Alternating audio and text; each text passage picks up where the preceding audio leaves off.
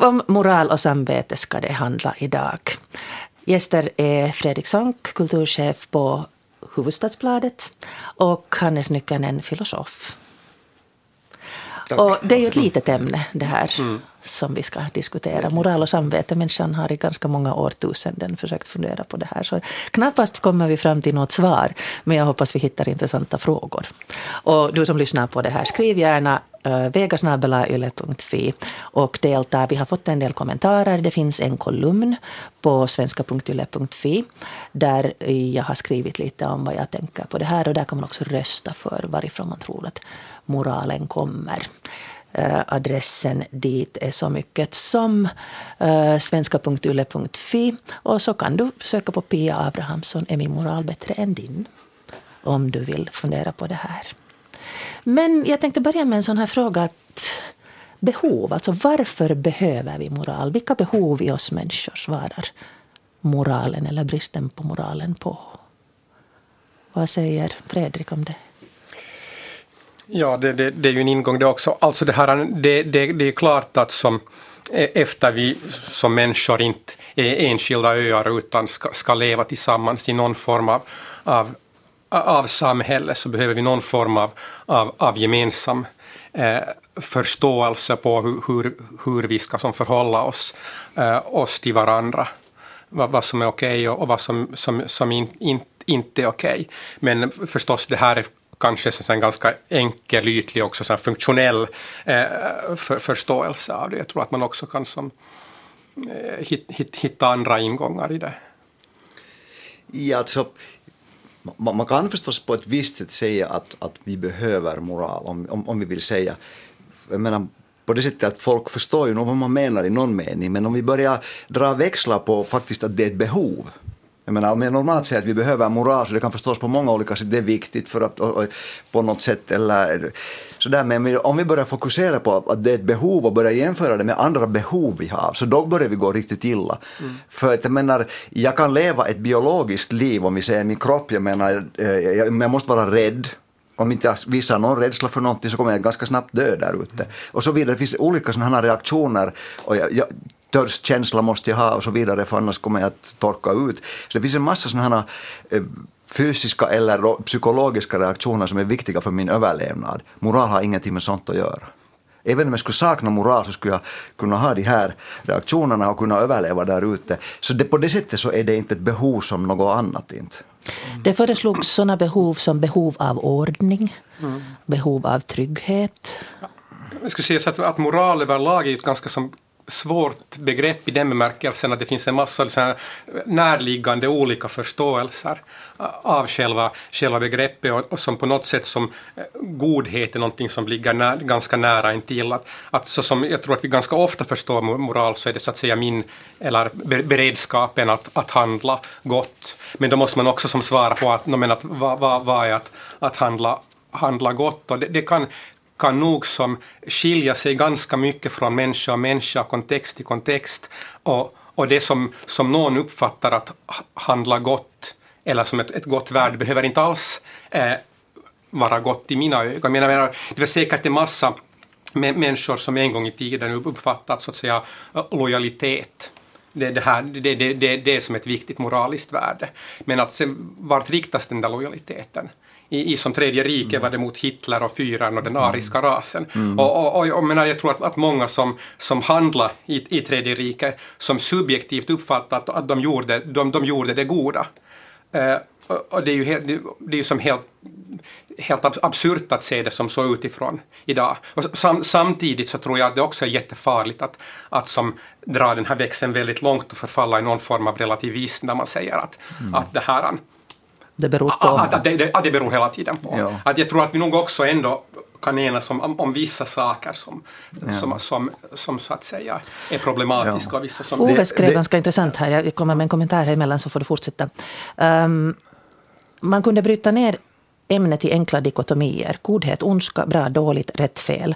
De två första paren öppnar sig för privat spekulation och bedömning. Det sista borde vi vara överens om. Välfärdsstaten kan vara bra, kanske godhet. Och eh, eh, uh, morallagarnas uppsprung ligga bakom människans åtgärd och historia. Tänk på att ingen ger dig rätt till liv och egendom, utan vi garanterar den rätten. Begriper man det här har man hög moral. Tror man att rättigheter tilldelas har man låg moral. Inte nödvändigtvis beroende på ondska utan för att hög moral brygger på negation som synes. Mm -hmm. Många tankar. Men ja, jag skulle säga att det, det är en bra poäng det där just att, att, att lojalitet till exempel kan vända sig till något fruktansvärt. Och det, insikten om det här har gjort att många som sysslar med och funderar på moral, filosofer och andra och präster, försöker retirera ut ur det här i såna abstraktioner som Simon Weil som kom med ordning, harmoni, eller eh, inre frid, eller, men det finns där det börjar, eller bara då godhet för att slippa säga någonting alls. Och det, det ska man komma det här är helt formella begrepp, de säger ännu ingenting alls om vad det går ut på. Men det i förlägenheten med att man hamnar med sånt som är lojalitet in i, i, att man märker att det inte fungerar så entydigt. Så det, det är därför som man sen retirerar ut i sådana abstraktioner som egentligen inte säger annat än att man försöker peka i någon god riktning. Men jag menar, vilken är den riktningen sen på mm. riktigt? Mm. Så det är det som är den här problematiken här. Och jag, jag tänker att det är det som är det paradoxen med, med moral på ett visst sätt, som gör det att det är en så jättevilt ämne på sätt och vis, och roddar till filosofin också helt fruktansvärt, och vardagslivet och politiken och allting är att det på en gång, tycker jag, är sånt som vi alla i en viss mening förstår nog om vi vill förstå. Så det är inte liksom någon intellektuell prestation som krävs från oss där som i fysik eller något annat krävande. Men å andra sidan, när vi inte ser det så är det vår obenägenhet av en mängd olika problem som vi har med oss själva och med varandra, och vår ovilja att se det. Och då kommer vi att säga de mest bizarra och konstiga saker i vår förlägenhet angående att, att se det som vi ändå i en viss mening ser.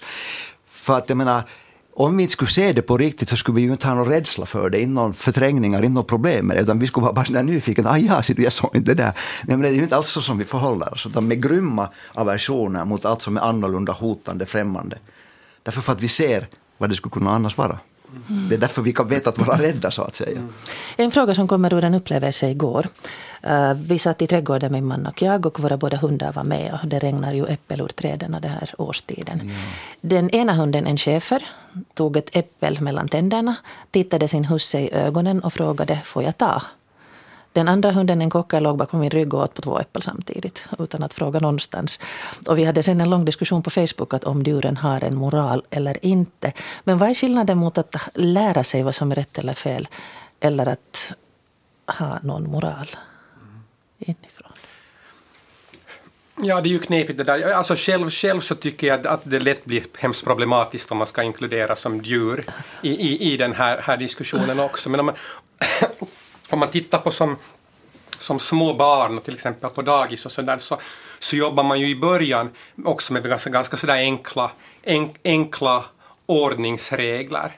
Eh, alltså som att, att du ska behandla dina kompisar som du själv vill behandla och det är viktigt att visa hänsyn och, eh, och, och, och sådär. Och det är som ganska instrumentellt i början. Eh, men sen på något sätt så det här så brukar de flesta människor sen i något skede ändå, ändå lära sig så att säga de här, de här djupare innebörden av, av de här reglerna som till en början för ett, ett barn, det märker man nog när man som kommunicerar med barn, jag har som själv, själv småbarn, eh, för dem verkar på ett sätt ganska som obegripliga nog. Att det, det är nu någon form av, någonting som man kastar åt dem och, eh, och, och, det här, och de kan förhålla sig till, till det, de som inledningsvis också på de, på de mest märkliga sätt. Mm. Det där med att lära sig moral det är en knivig fråga på det sättet att det är en sådär som är behov så man kan ju på ett visst sätt prata om att lära sig och lära barn moral och så här. Men då ska man komma ihåg att jag tror att det är något helt annorlunda än när vi lär till exempel att hur man ska göra för att ringa med en telefon. Sådär. Mm. För jag menar, när det lilla barnet slår det där andra barnet i slandlådan med spaden, man säger du får inte göra så där, det gör ont på den andra. Så det är på det sättet lite så man lär ingenting. På det sättet är det rent av dumt om man ser det ur ett vitt perspektiv, för det var ju för därför han slog. Mm. För att det ska göra ont och för att den andra ska bli ledsen. Mm. Så att jag menar, den där, det finns en moralisk förståelse på sätt och vis redan i det där våldsdådet som det där lilla barnet mm. gör. För den har en aggression och den är kanske avundsjuk på den nya eller mm. någonting. Så jag menar, när vi säger, eh, så vi visar vår attityd när vi säger du får inte göra sådär. Det är inte att vi informerar den om att det här är en, en handling som du inte får göra, sådär som vi informerar om du trycker på den knappen. Mm. Det är inte vad vi gör. Utan vi visar att jag tycker inte om att du är sådär. Mm. Det är vad vi säger. Mm. På, det sättet är det en helt, på det sättet så förutsätter vi egentligen redan att barnen nog förstår att de inte ska göra det där, utan vi visar vår attityd att jag tolererar inte sådant beteende. Liksom. Mm. Det är vad vi säger. Så att, att, det att, att hundarna och barnen sen gör som de tror att det önskas av dem betyder inte ännu att de har en moral? Jag tror att de, det betyder att de redan hade en. Okej. Det var därför de kunde, en hund som definitivt inte, jag menar, här, jag förstår nog din skepsis mot det, inte, inte, men jag menar om hundar till exempel inte i någon mening skulle ha någonting moralliknande så skulle vi inte kunna ha någon connection med dem. I den meningen. Ja, I den absolut. meningen så det är kanske inte det vanliga begreppet om moral, men i någon mån så, så känner vi en viss sympati. Hunden är också nyfiken på oss, vill bli rörd, vill slicka våra händer och, och så här. Om, om inte skulle finnas någonting sånt så skulle det vara som att som de här datorerna här som Ja, är ja. definitivt längre bort när det gäller all intelligens och känsla från de här hundarna. De, de kan inte ens jämföras. Det Absolut, intressant alltså, det på något sätt uppstår det här mellan som två så att säga eh, tänkande, kännande entiteter, Ja. så uppstår det som en, den där kommunikationen är nästan oundviklig när man Ja. så att säga sätter dem i, i, i, i samma rum och, och där någonstans finns, fast jag tror att, det- alltså jag har väldigt svårt att nå, nå så att säga den där kärnan i det där i det där, där förhållandet. Men, men, det- men det är klart, så att säga, jag, jag- mot en dator så känner, känner jag överhuvudtaget ingen, ingen eh, så att säga moralisk Eh, Jag känner inte att vi har ett sånt förhållande. Man kan Men- ju bli förargad på en hund till exempel. Och Ja, säga till sluta absolut. hoppa eller någonting. Men, men man är ganska fara åt någonstans som man börjar bli förargad på sina datorer på riktigt. Fast man kan ju bli på ett visst sätt slå sönder men det är ju inte att man är arg på datorn på det Absolut. sättet som man är arg på hunden. Absolut. Och, och samtidigt ska vi ju som vara lite science fiction så görs det ju massa for- forskning med artificiell intelligens och olika former av, av maskiner där var så att säga programmeringen egentligen är ungefär samma som forskarna försöker på något sätt återskapa den relation som människan har, ha, har med, med, med sitt barn. Och det kan vara i framtiden att Så att snart vi har, vi det här, har maskiner som, som vi kanske också måste förhålla oss på något sätt till som, som Ja, det skulle ju inte vara maskiner. Nej, men- det, det, det, det är någonting annat, men att det, det, det, det, är hemskt, det är hemskt svårt att säga. Men, Och men ingenjörer där- är de sista att veta hur man ska Det bygga sådana som det- inte nära det- maskiner. Så de har vi ingenting att vänta oss från. Nej, nej. Men kanske med hundarna ännu så, då ni pratar här så kommer jag att tänka på det som du sa Fredrik från början att då vi ska leva tillsammans så, så är hundarna och många andra djur är ju också flockdjur och måste liksom utarbeta ett inbördes system hur man ska relatera sig till varandra. Men eh, det här med moral så är en av livets stora frågor vi hade också frågat er fem Vasabor om hurdant förhållande de har till det här begreppet. Och första frågan är hurdan är en moralisk människa? Um, kanske en som i främsta hand tänker på andra än sig själv och gör valen efter hur det känns moraliskt rätt eller så, sådär. moral kan man inte se det som både god och dålig moral. Och en, en moralisk person är en som agerar med känslor. Ja, så här. Det är nu vad jag främst kommer på. Mm, en moralisk person är en sån som ser vad som är rätt och fel och handlar enligt det också. Ja, ett moralisk person är väl en som ska vi säga, lever i, i nuet och jordnära. Oj, en moralisk person är väl som är saklig och, och, och pratar sanning. Som inte liksom får fast med lögner. Mm. Vad är då omoraliskt enligt dig? Oj, nej men att ifall ett samhälle bara tänker egoistiskt eller en person bara tänker egoistiskt och att det som för egen vinning eller det är ganska mycket som kan vara moraliskt och sådär. Någonting som du kanske, som du gör som inte, ja alltså omoraliskt, någonting som du gör så här spontant utan att du agerar med känslor, kanske inte någonting som skulle rättfärdiga ditt beteende utan på något sätt av ren hast. Kanske någonting dumt också. Utan att tänka efter menar du? Ja. Nå, Om man gör någonting som man ser att det är fel och, och ja, gör det ändå fast man vet att det är fel. Ja, no, all slags, eh, som nu det här senaste som nu har varit, all slags rasism av all, all slag och sådana saker. Det, är ju, det finns ju så mycket som, men här är nu ett exempel. Nå, omoraliska väl just andra sidan då att jag kommer på dig eller någon med att aha, han sa en sak men gjorde på ett annat sätt. Han ljug lite för mig. Jag inser att "Åh, det där kan inte vara sant. Jag har ju som sitt motsatsen då känt sig som att det ska inte vara moraliskt. Ja.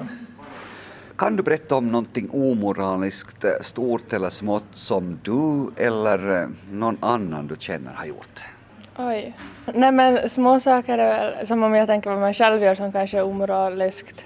Uh, nej men då det blir som att man tänker på sig, att man märker att, att okej, att det här är kanske inte riktigt rätt men att man ändå gör, gör, gör saker. Typ hur man handlar kläder och hur man, ens matvanor och så här. Att jag vet att, att jag skulle gärna äta till exempel mera eh, grönt och hälsosamt och jag försöker och sådär men inte kanske jämt och sånt. Och hur är det, har du någonsin till exempel åkt snålskjuts på en buss eller spårvagn eller så här, tunnelbana? Nej, det har jag inte gjort. Kanske man har litat, litat på någon, men sen har det inte blivit av. En person har sagt A, men så blir slutsatsen sen B och man, man kanske känner sig missnöjd. Att, att det är väl nu det. Och besviken? Ja, besviken, just det. Nå, hur är det med sådana saker som att till exempel åka tunnelbana utan att betala eller buss eller så här, sånt? Har du själv gjort dig skyldig till något sånt? Jo, jo. Ja. Och, och du, du har inga Jo. moraliska betänkligheter då med det? Alltså visst, nu ska man ju i princip betala. Så jag tycker det är lite dumt. Kort svar, ja det är dumt att inte betala tåg och, och tunnelbaneavgifter. Men ibland, om jag får vara känns det ibland lite lockande och om man kan undgå, undgå de här kontroll, kontrollanterna. Ja, no, jag har själv åkt en gång snålskjuts på buss i, i Helsingfors för x antal år sedan. Nu Har du något sting, ont, dåligt samvete för det? Nå kanske lite inte skulle jag velat berätta det nu men, men eftersom du frågar så, så sa jag ju det ändå men, men jag lite nog, lite sådär känns att jag skulle inte vilja medge att jag har gjort det. Men gjort är gjort. Gjort är gjort ja. Flirta med chefens fru, åkt snålskjuts på tåg eller buss eller? Nej, nej, inte kommer nog på riktigt ännu. Du, du har bara gjort rätta beslut hela vägen? Nej, nog finns det ju. Klart man har gjort någonting. Men inte jag kommer på ännu faktiskt. Det kan inte vara något stort då? Nej, nej, nog inte. Han kom ju snabbt på den frågan nu så att nej, jag tycker det är väl som är nog me- mera lögnerna och denna osanningarna som är jobbigt för mig. Att jag blir besviken på någon. Vem bestämmer vad din moral är? Oj, men alltså det är ju säkert hela samhället att, och allt från hur man blir uppfostrad som barn och, och samhälle och vad, vad ska jag säga. Att nu, nu blir man ju som på något sätt säkert inlagt vad som är rätt och fel. Att en del kanske man har som i sig själv att man tänker som samvete och så här men att annars är det nog kanske också inlärt. No, varje enskild person bestämmer ju vad som är eh, som rätt och fel för en själv men att nog finns det ju vissa så här eh, åsikter och tankar inom samhället och, och människor överlag som, som de flesta nog känner och vet att, att det är acceptabelt och, och sådär. Ja, det är väl nog en själv, hur man har blivit upp, uppfostrad och väl nog därifrån det kommer. Som du har blivit, som du har blivit uppfostrad så är det väl, det är väl där det byggs i unga åldrar. Jag tror att man har växt upp och lärt sig och fått en känsla av det- moralen i, i så, hur man lever och vad man gör och också vad man förväntar sig av andra ska vara moraliskt rätt. Ja. Och rent hypotetiskt, eh, om du skulle vara den enda människan i hela världen, behöver du då moral? Inte om man är enda personen kanske. Nej, moral ska väl nog vara för att få ett samhälle, eller som för att fungera med andra och så här. Så du skulle släppa helt alla gränser då? nej, nej jag, jag, tror, inte- jag tror inte. Inte som jag känner att jag är den person som jag är nu. Skulle jag inte kunna göra det. Ja, jag anser nog att, att jag behöver ja. Och varför? Eh, Eftersom vi ändå har någon slags här känsla inuti då man känner att vad som är rätt och fel oberoende, oberoende om någon annan ser eller inte ser så, så har man ändå någon sån här känsla. Är det där det berömda samvetet? Ja, det är väl det ja. Om man ska vara enda, nej inte vet jag. Bör du för dig själv då i så fall. Nej, nu är man ju, är nog för andra om man det händer lever sig som. Inte bör du då om du är själv inte. Utan man, man försöker vara som man vill själv bli handlad så det händer när man ju gör man ju själv mot andra sig ungefär. Lite hur man försöker leva. Nej, inte om det är ömsande. Så då skulle du släppa loss allting, eller? Ja, men jag vet inte hur jag skulle släppa loss då inte. Nej. Men ja, inte väl, är väl människorna kring en och mot dem som man är moralisk och inte kanske så mycket mot sig själv utan mig mot de människorna som är kring en och, och hur de är, är moralisk mot mig som är det viktiga.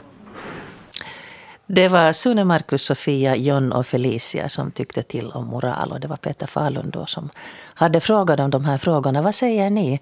Behöver vi moral för andra eller behöver vi moral för att kunna se oss själva i spegeln? Fredrik Sonck och Hannes Nykänen är med mig i studion här. Ja. En liten fråga. en liten fråga. en liten fråga, ja. Alltså jag, jag tror förstås att vi behöver kunna, kunna, kunna se oss, oss själva, själva, själva i spegeln nog, men, men man måste ju alltid som... För mig, för mig så, så är, är, är, moral nog också, det handlar mycket nog om att, om att som ifrågasätta äh, sig själv och föra den här, den, här, den här inre dialogen och inte som eh, inte som tror att ens första förståelse av, av ett problem nödvändigtvis alltid är den rätta, att på något sätt vara beredd på det. Alltså det finns människor som, som vi beskriver som principfasta och det betyder i mina, eller det innebär ofta att, att det är någon som så att säga på varje givet eh, det här eh, problem har så att säga ett, ett färdigformulerat svar. Det och det och det är fel och det och det och det är rätt. Och, menar, man, man, kan, man kan leva på det sättet men jag tror, jag tror att att som situationer kan skilja sig så väldigt mycket från varandra. Och, och så att den här, så att säga, skulle, ska säga som en moralisk ska säga, för, för självförståelse så tror jag innebär nog en, en viss ödmjukhet i förhållande till de frågeställningar som livet för, för med sig och, och, och så att säga bli beredd att, att faktiskt, men nu, nu tänkte jag så här, varför, varför, varför gjorde jag det? Att som vara beredd att gräva i det hos sig själv och kanske som också i dialog med andra. Mm. Ja. Ja, jag, jag håller helt med det du säger, men jag, jag, jag, kanske skulle ta en annan bara, eller inte så att jag inte skulle kunna ta det där, men, men i det här sammanhanget nu ta en annan vändning och på det sättet skulle vilja säga att moral är på sätt och vis uh, det här kan bli lite flummigt nu, men det är oskiljaktigt från liv på ett visst sätt. Alltså det, det är vår connection med varandra. Mm så att säga, så det, och, och det, den connectionen, eller alltså det, den relationen, den öppningen mellan oss som levande varelser är alltid på ett visst sätt svår. Alltså den är inte bara så här tjo och chim som vi vet, utan, mm. utan ju närmare vi kommer varandra desto större blir samtidigt problemen hela tiden. Och det är ju förstås moraliska problem som, som det handlar om. Mm. Och, det, där, och, och, och det, det, kan vara alla möjliga fräckt med det ena och fräckt orättvist med det andra och, och, och satt som vi ser i samhället sen också i, i den skalan. Så jag skulle säga att på det sättet kan vi inte heller tala om det som ett behov, utan det är vår, vårt problem med varandra som levande varelser, att, att vi lever. Liksom den aspekten av livet på det sättet och livets svårighet att leva livet, så att säga, som jag skulle säga moral handlar om. Och här skulle man kanske lite kunna koppla till djur också i någon, då, någon mening av moral som inte är den sedvanliga kanske, är att djur är ju också intresserade av varandra, av oss människor, och det är just för att de lever. Allt levande liksom på ett visst sätt har en specifik reaktion på, på varandra. De är rädda att bli uppätna eller möjligheten att äta upp eller sen bara nyfikna helt utan något sånt här finns också förstås fullt i djurvärlden. Djur är bara nyfikna på varandra. Så det är liksom en specifik reaktion att för att vi lever och ju mer vi förstår av det här livet desto större blir möjligheterna och svårigheterna. Så någonstans så här skulle jag tänka. Mm. Moral. Du, eh, det finns en föreläsning på Youtube med Hannes Nykänen. Och du kan söka på hans namn så hittar du den där. Där du pratar om samvete. Ja. Och eh, det var väldigt intressant och du pratade om, du hänvisade till Freud och, och det där talade om det här hur man internaliserar först pappas makt och regler och sen då samvetets regler. Och det är säkert så som många av oss uppfattar samvete. Eh, du talade om en inre domstol där man liksom upplever att man blir vägd och med, Ja, den bilden av samhete som jag liksom så att säga förkastar. Förkastar, ja. Det är, Men det, det är den som många av, ja, oss får. Precis, Vill du gå lite precis, in, precis. öppna lite? Ja, alltså det är ju den bilden som, som innan jag halka på något sätt in på den här frågan som jag tog som den självklara givenheten, som jag aldrig någonsin hade ifrågasatt. Att samvete är just den inre domaren som säger åt mig att nu har du gjort fel, sån anklagande enligt vissa normer och, och med alla de problem. Och det där och sen något skede började jag fråga, så hur kommer det sig att jag alls är känslig för den här sorten av för det är ju inte självklart att jag skulle bry mig om att någon säger att nu har du gjort fel och så vidare. Att varför bekoms jag överhuvudtaget av den här inre domstolen?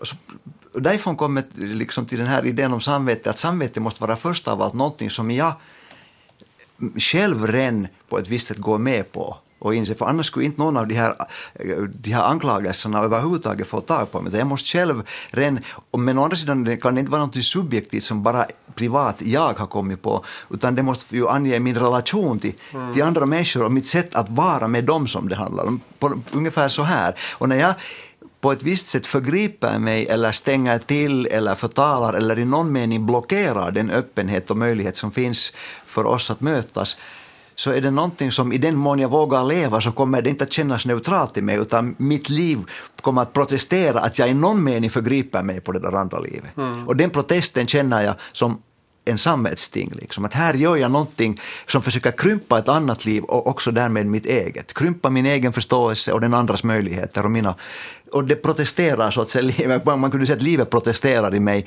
mot det som en samvetsmoralisk reaktion för jag gör någonting som eh, som är då fel, men jag menar, för sen är det här inte normativt fel. Det är inte så att jag gör fel mot någon norm, utan, utan jag låter inte livet i mig och den andra komma fram, kunde man säga. Och det där är väldigt poetiskt. Mm, mm, mm. Ja, det kan man säga, fast vi går inte in på poesi nu. Där. Jag, Nej, jag komplicerar relation till poesi. Men.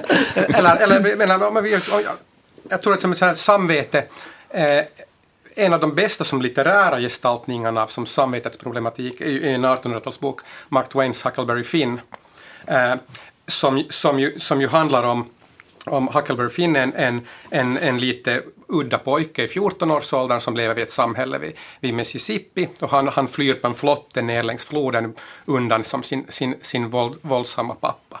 Och, och med på den där flotten hamnar också en slav som har rymt, Jim, och han, han vill fly till nordstaterna då, där, där han inte skulle vara, vara, vara så fri från, från, från slaveriet. Och, och, då, och, under den här resan ner, ner, nerför floden, tanken att han som ska fara upp för Ohio-floden sen för att komma till, till nordstaterna, så, så kommer de närmare varandra hela tiden, Jim och, och Hack. Men, men, men Hack plågas som hela tiden av, av dåligt samvete. Och det blir, det blir som värre och värre för honom därför att han, han känner att han hjälper eh, honom att Jim att, att fly. Och att, han, han, som, han, han begår ett brott, han, han skäl. Och, och det, det blir som väldigt, på något sätt, Eh, det, blir, det blir värre och värre för honom. Och, och, och samtidigt så börjar han känna den här lojaliteten med Jim, att han dras här mellan, mellan två saker. Men att hans samvete hela tiden helt entydigt. Det, det han är med och gör när han hjälper Jim är fel. Och det, det som slutar med att, det här, äh, att han som inser att okej, okay, att, att jag kommer att, att komma till helvete för, för det här.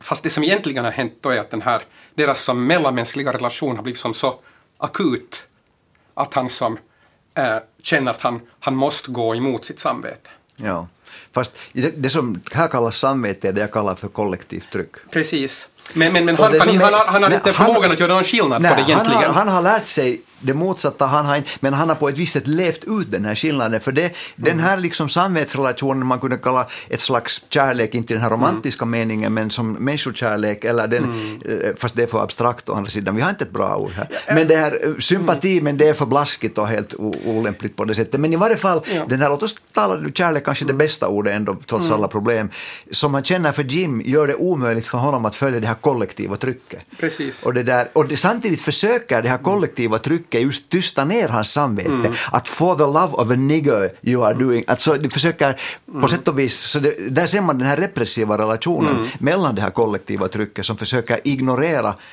ignorera ditt samvete och gör mm. enligt våra regler. Mm. Så att säga. Ja, samtidigt som men jag tror det är viktigt att förstå hur stort det här kollektiva tryck Han, han tolkar det som, som helt fundamentalt i världen. Det är Guds mm. lag, den allsmäktiga guden ja. som kommer att, ja. att straffa honom med som ja. evig förtappelse. Det kallas ju som ödets finger som pekar på honom av Mark Twain. Där. Men, men, ja, men att det handlar ju förstås om, om kärlek i någon mån. Jag har funderat, funderat alltså mycket på, på det där ordvalet också. Eh, jag, jag funderar på att, eh, som att ofta när vi sen för det här till den så här politiska nivån, mm. Eh, så som sen franska eh, revolutionen talar vi gärna om den balansen som mellan frihet och jämlikhet. Och det tror jag att som som, och högern vänstern gör det, det här i, i en politisk bemärkelse, för det är som lite som, det, det, det, det är, inte, det är inte så in, intimt på något sätt. Det, det har en sån lämplig abstraktionsnivå när vi talar om, om, om samhälle och för, som fördelning av, av, av resurser. Fast jag tycker det här tredje ordet som broderskap eller syskonskap, mm. är egentligen, där finns kornet av, av den här så att säga eh, eller påminnelsen om behov av en viss mellanmänsklig intimitet som det här som, som kanske en, eh, alltså på något sätt moralen i, i revolutionen, det det underliggande.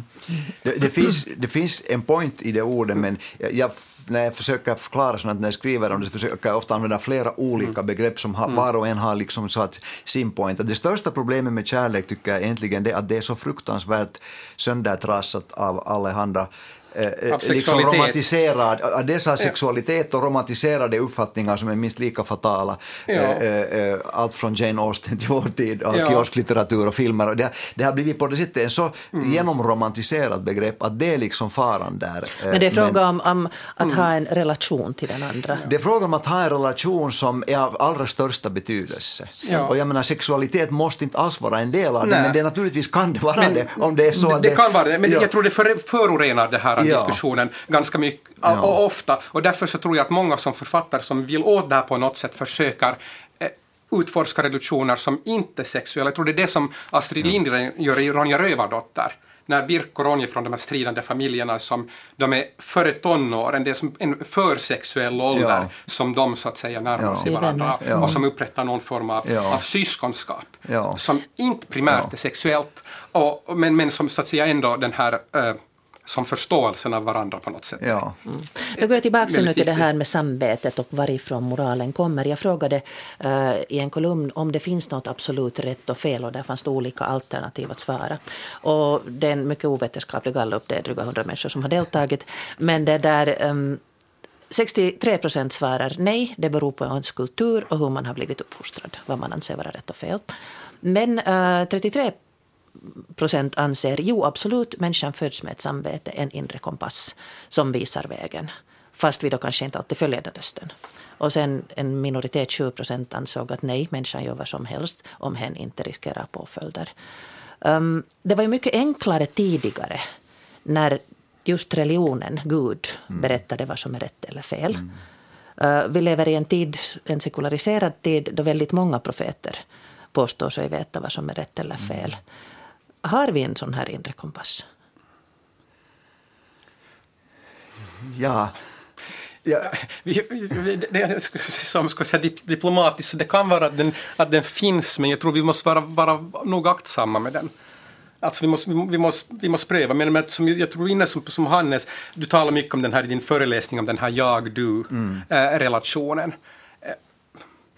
Alltså, jag tror det är ett, ett, ett, ganska bra be, be, begrepp för att sk- skriva den här sympatiska eller kärleksrelationen mellan, mell, mellan. Den är, den, är, den, är lättare att, den är lättare att förstå just när det handlar om uttryckligen två personer. Sen i ett helt samhälle blir den, Ja. blir den lite knepigare kanske. Och det är kanske viktigt att se just den här jag-du-relationen inte som att det är en viss person i ens liv. Förstås innefattar det den människa som man kanske lever med som i viss mening är den viktigaste naturligtvis. Men den, det är så att säga lite trist ord med logiken för en viss förståelse. För att när vi pratar så pratar jag med dig och, och, och, och, och, och med dig och, och det är hur vi där förstår varandra hur, hur saker kommer upp. Att när jag pratar eller när vi pratar till en församling människor så blir det väl en helt annorlunda logik i det vi säger. Och, och vad jag menar med den här jag-du-förståelsen är också den speciella logik som finns när man pratar till speciella personer med alla de liksom förståelsemöjligheter som kommer där. Och vi kan ibland använda språket ganska vilt och ändå förstå varandra för att vi har kommit in i en viss, som aldrig skulle gå till exempel när man pratar inför en publik. Så på det sättet så, när man frågar att finns det en absolut eh, moral, så det absolut där är en, en, en konstighet. För att jag menar, eh, saker är vad de är och det där absolut där framför gör ingenting till och från. Utan det, det, det är en konstig mystifikation som, som förstås i filosofin är väldigt viktig. Men, men det här, är det absolut sant att det är vatten här i glaset? Jag menar, här är vatten i glaset. Men har menar, också sagt att, att den här, um, om vi uppfattar moralen eller samvetet som det här att vi kan räkna upp vad som är rätt och fel, vad vi har kommit Ja. överens om att rätt och fel, då, Ja. blir den som, då blir det möjligt för oss att bära oss illa åt mot de som inte uppfattar, omfattar. Jag Alltså tror, att jag tror att om du talar om just det här, någon form av så att säga pliktetik eller någon form av så att säga regler som, som Bibeln hade men som inte, som inte eh, på något sätt har samma legitimitet längre. Så det som kanske har ersatt det är kanske som idén om mänskliga rättigheter. Eh, och så där. Och Jag, tror att i många situationer är, det, är, det, är FNs deklaration om mänskliga rättigheter väldigt, väldigt bra att ha i huvudet. Men, men samtidigt, de går att problematisera också på, på många, många, många sätt. Dels, dels för att, som, så att säga, all, alla saker inte har funnits upptagna där, de, de ha, hanterar inte som alla, alla problem mm. alls. Och, och dels för att det som, som finns, finns situationer där var, så att säga, vi kan vara tvungna att som ifrågasätta de, de mest grundläggande. Mm. När så att säga nazisterna knackar på din dörr och står där med gevären så eh, rätt, rätten till liv, jag menar, det, det, det, blir en, det blir en fråga där var svaret inte, inte helt självklart. Mm. Här får jag lust också, apropå det där, din statistik, där kommer med en lite otrevlig politisk kommentar som jag tycker att är väldigt viktig och som insikten om den här har, tycker jag faktiskt det låter lite storstilat, men haft historiskt beklagliga tendenser. Nämligen 7 procent där nu sa att människor gör vad som helst bara de inte åker fast. Ja, det finns tror jag säkert fler procent tyvärr, kanske inte så mycket, men kanske dubbelt upprent av människor som faktiskt gör så. Mm. Och nu måste vi komma ihåg, och de försöker alltid säga att det är högfärdigt, självgott och, och, och sån här, ja vad heter det där när man låtsas vara god, alltså det, jag saknar ett ord här nu, hypocritical, alltså mm. sån här No, ja. ja. Ett, ett slags poserande med ja, att, ett, ja, ja, jag saknar det här, hittar inte det här ordet nu. Men jag mm. menar, så det är ett slags låtsad självgodhet om man tror något annat. Och det får ofta väldigt mycket skruv i sociala sammanhang. Mm. Den här, men det finns faktiskt ett, mindre, ett större eller mindre antal människor som är färdiga att gå över lik och som på ett obehagligt sätt lyckas dra med sig människor som kanske ändå inte är lika övertygade om att det här är helt okej. Okay. Mm. Och det här är viktigt att komma ihåg. Det är absolut inte sant att människor människor gör vad som helst, utan det är sant att en viss del av oss tyvärr är villiga att göra vad fan som helst, bara man inte åker fast. Och det enda mm. som håller borta från de gör det är att om de är rädda för att åka fast. Är det då omoraliskhet eller amoraliskhet? Alltså är det människor som inte har någon moral? Amoraliskhet har jag inte påträffat hos människor. Jag har undersökt lite sådär smått, kanske inte så systematiskt, men fenomenet en del psykopater och sådana mm. det finns sådana här världens värsta psykopat-sajter på Youtube. Jag har lite mm. läst och vad har de sagt? Jag har tittat på video med dem. Det är helt klart att de har ett samvete. Till exempel så kan de ha, en av de värsta seriemördarna i USA beskrev att han har ett sånt, sånt hat mot alla människa att han kan inte ångra vad han har gjort. Att om det här hatet skulle lite börja spricka, sa han, och det här glaset som, som han är in, liksom så att säga, som omger honom, det här skulle börja spricka upp, så kanske han skulle då känna lite ånger. Men nu kan han inte göra men här är uppenbart att han har ett samvete. Hej, vi var inne på det här med att, att uh, moral inte är en samling regler. Men har man rätt att bete sig så att säga omoraliskt om man inte skadar någon? Är det det som är kriteriet? Du talade, Hannes, här tidigare om relationen människor emellan. Om det jag gör inte inverkar på, inte diminuerar, inte inverkar på ditt levensraum, är det då fel? Jag menar om jag flirtar med chefen på jobbet och min man aldrig får veta om det. Men, men nu, okej, okay, vi tar den konsten, det är en intressant fråga. Eh, nu är ju saken den att, att jag skulle säga att hela poängen mellan dig och din man, låt, jag talar nu sådär som om vi skulle prata, jag går inte in i ditt privatliv här nu, utan jag menar, ja. Eh, är ju på ett visst sätt öppenhet. Att våga leva ut och vara ert liv öppna för varandra så långt som ni någonsin kan. Om du har en sån här hemlighet så kommer du automatiskt att brocka den på ett mycket allvarligt sätt.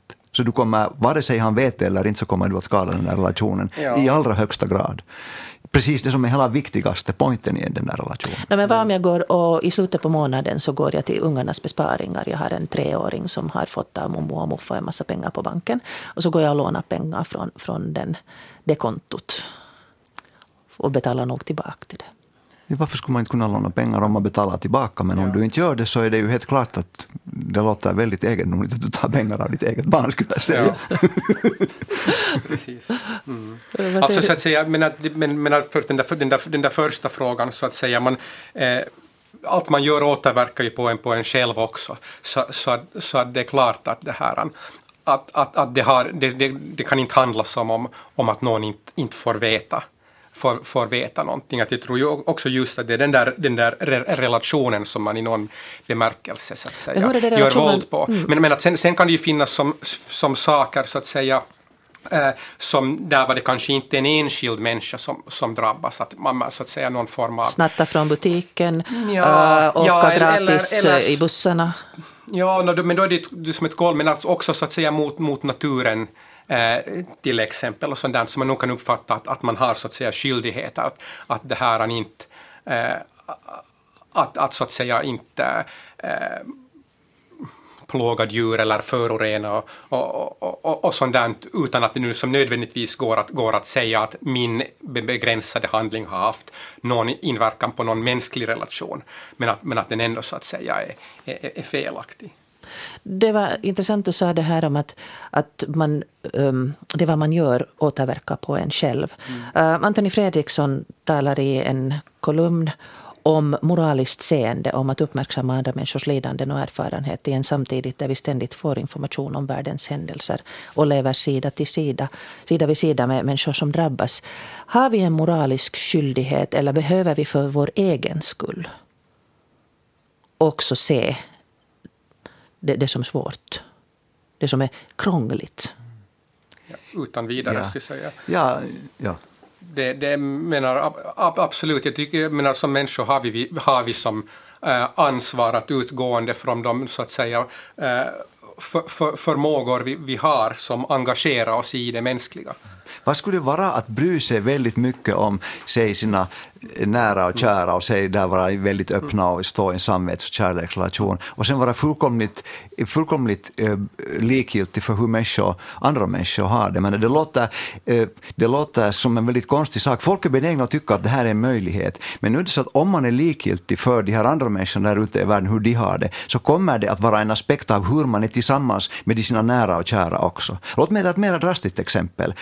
Eh, de här Auschwitz-befälet de här tyska SS-människorna, de hade ibland sådana här saftkalas i trädgården, där mm. precis bakom muren, där dödades människor på andra sidan, mm. de var här på gräsmattan, barnen lekte och sparkade boll och pappan var där med mm. och man drack saft och bullar och skrattade och hade roligt.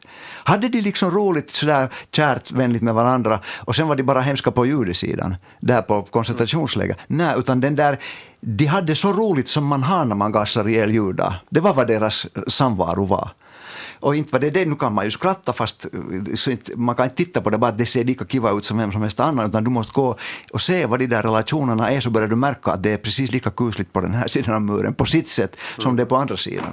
Och det är det där som är viktigt att inse, att det, det är inte frågan om ett krav eller en norm vi måste uppfylla, utan vi kommer, om vi är likgiltiga för människor på ett visst plan så kommer det också att ha återverkningar på hur vi är med människor som vi säger oss bry oss om.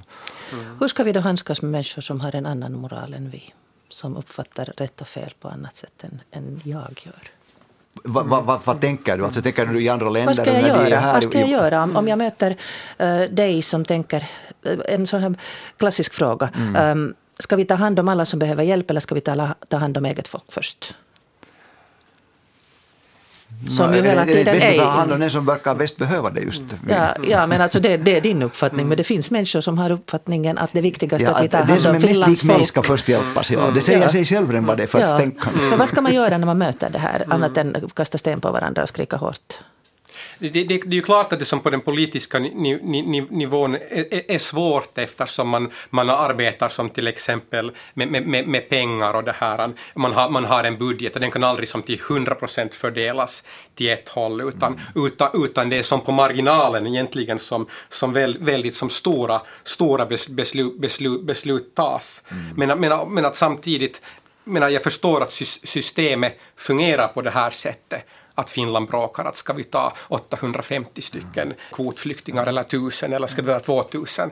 Samtidigt som det ur ett helikopterperspektiv så ter det ju sig väldigt futtigt på något sätt att, ja. att, att det överhuvudtaget förs. Är det den här öppenheten men, men, som men, att, men att det, det resultat det här är ju av att, att det finns som olika åsikter. Mm, men när det gäller den här typen av frågor och alla politiska frågor så skulle det vara väldigt viktigt om folk skulle börja på riktigt öppna sina ögon och se hur saker är och inte svälja de mest otroliga uppenbara lögner som mm. förekommer i media som om sanningar och, och allvarligt diskutera. Låt mig ta bara ett exempel som är så huvudlöst att jag, man inte kan tro. De flesta filosofer filosofer, ekonomer, sådana, kanske inte nu helt mera idag, men bara gå fem år tillbaka, trodde att den här trickle down theory, eh, det vill mm. säga att pengar ska ansopas hos de rika, för det, sen kommer den, via deras konsumtion komma alla till godo. En så absurd idé, både på intellektuella modeller, löjlig idé och moraliskt fullkomligt korrupt idé, tas av många tänkande, till synes tänkande människor som ett slags given sanning om ekonomin. Det är så dumt att det inte ens kvalificeras som teori, skulle jag mm. säga. Och ändå var den här så att säga, egoismens moral